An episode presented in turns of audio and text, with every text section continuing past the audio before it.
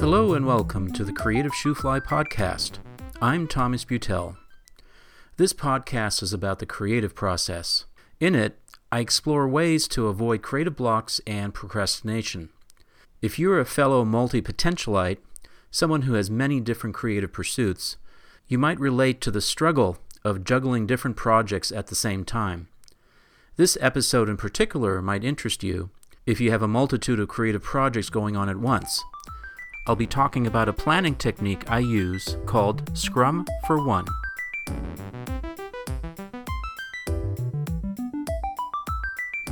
It's the beginning of the day, and I've just finished my first cup of coffee. I'm on my iPad scrolling through the news, scanning through my Instagram feed, and then watching some new videos on YouTube. The news is depressing and boring. Instagram is full of amazing artwork that causes me to focus on my lack of productivity and YouTube, well, it's just full of people ranting. I look at my phone and I realize that I have only two minutes before my first client meeting of the day. But you know what?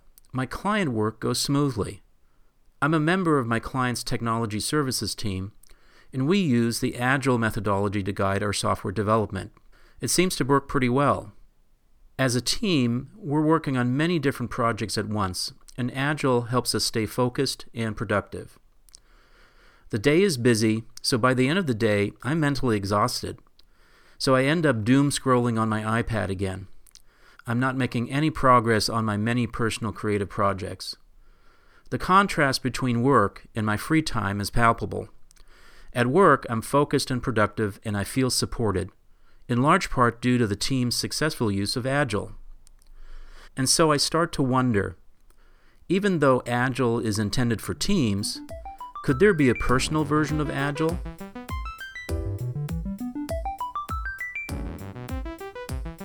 It's a strange question to ask whether you could apply Agile to your own artistic process. The myth of creative work is that it has to be magical and spontaneous. We make up that you can't force creativity, that you need to wait for the muses to show up before you can do any meaningful creative work. Multi potentialites in particular thrive on spontaneity and novelty, so being tied to a process or methodology might lead to a lack of excitement. The idea of using a methodology like Agile for personal creativity can be quite intimidating for some people. Perfectionists might also shy away from such a process. Agile emphasizes using the tools, materials, and time at hand instead of waiting for the perfect moment. For perfectionists, this might seem like a constraint that limits their ability to achieve perfection in their art. But my curiosity is piqued, so I Google Agile for personal use. And the first article that shows up is Scrum for One by Dustin Wax. I'm intrigued, so I read on. Agile puts a great emphasis on constant feedback. Dustin explains that the term scrum comes from rugby and represents the team huddle after each play. In Agile, the daily stand up meetings give team members the ability to report on progress and identify any needs going forward.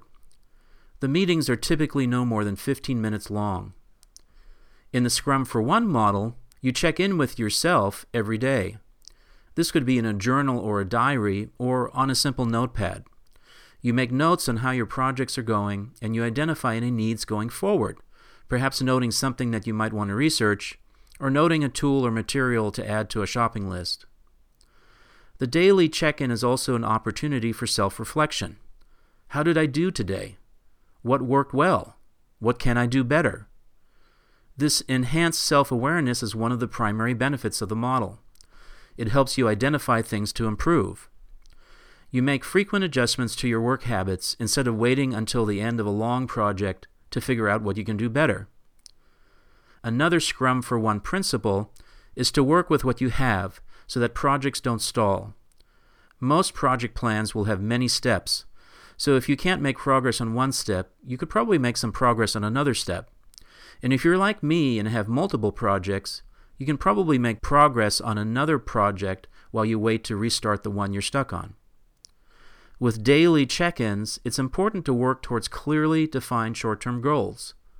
Vague goals that stretch over months are often discouraging, it's much better to have reasonable but meaningful goals that you can name and measure every day. If you're writing a book, which can take months, create a daily goal of 500 to 1,000 words a day. Then, in your daily Scrum check in, you have a measure that you can reflect upon. Setting short term goals and tracking progress daily allows you to stay focused and motivated. Breaking down larger projects into smaller, more manageable tasks helps you prioritize your time and make progress on multiple projects simultaneously. The last agile principle that can be applied to your personal process is the sprint plan. This is a planning step where you decide what project or projects you will be working on over the next week or so.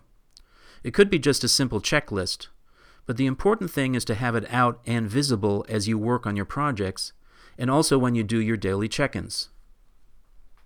In a traditional Agile sprint, you would be responsible for just one project or set of tasks. But in Scrum for One, that may not be practical. After all, we have all kinds of roles that we play in our daily lives. What does help, though, is to set aside consistent time to work on your own stuff. And even the simplest of sprint plans can help you focus during the time that you've blocked off for your own creative projects. Dustin explains that this is not anything like a complete productivity system, but just applying the daily check in process is a big benefit. He says, quote, The next time you're stuck, ask yourself the simple question, What's standing in my way right now? And see if that doesn't lead to, Okay, what am I going to do about it? Unquote.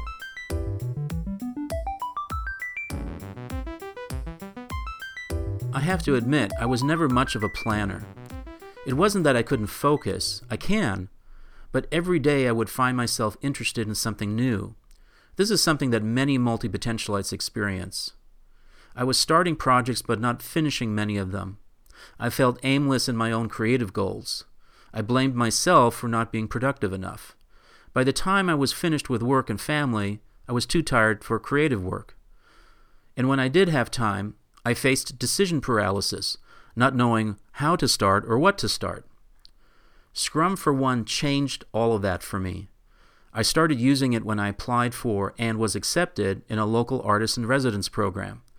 I had three months to finish five different kinetic art pieces, and I needed something that would keep me on track. Every weekend, I created a new sprint plan. And during the week, I worked on my projects and did a daily check in with myself. How was I doing? Is there something I needed? What was I going to work on next? One thing I realized early on is that I could be quite productive in the early morning. I had over an hour and a half of time every day between breakfast and when I started my client work that was previously spent surfing the web and other mindless stuff. And where before I would struggle to decide what I wanted to do in the mornings, I now had that decided the night before. Each morning I was jumping right into my project because I knew what I was going to do. What using this method revealed to me was that, in addition to helping me finish the art pieces on time, it was helping me change my view of myself. What I like about Scrum for One is the emphasis on introspection and self reflection. How am I doing is such a powerful question. I'm no longer blaming myself for not being productive. And I don't feel that I've lost any spontaneity. I have the flexibility to choose to do something different from my sprint plan every day and as a multi-potentialite, that flexibility is freeing. As for perfectionism, I've always felt that was more of a strategy to hide your talents than to use them well. Scrum, for one, encourages you to use your creativity even if the time isn't right or you don't have the right tools and materials. I often find that I have a creative breakthrough when I'm faced with limitations. For example, I made a prototype automaton of Luke Skywalker and Darth Vader fighting with a lightsaber. I made it with cardboard and popsicle sticks, and the motions were crude and imprecise, but that imprecision gave the figures a, a human like quality, as well as a feeling of weariness that seems appropriate for the battle. I don't find Scrum, for one, intimidating at all. In fact, it's just the opposite. It's comfortable because it's routine and I feel a sense of constant course correction. Decision paralysis has basically disappeared because I'm making small affirmative decisions in my daily Scrum check ins.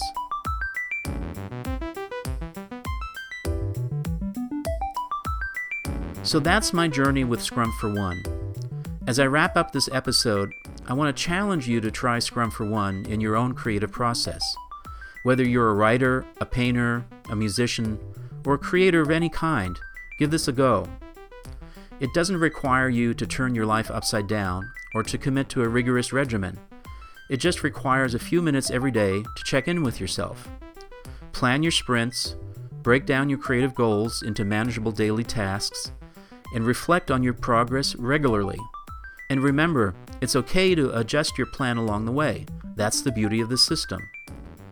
The important thing is not how well you stick to the plan, but how well you listen to yourself, honor your own process, and find your path to productivity.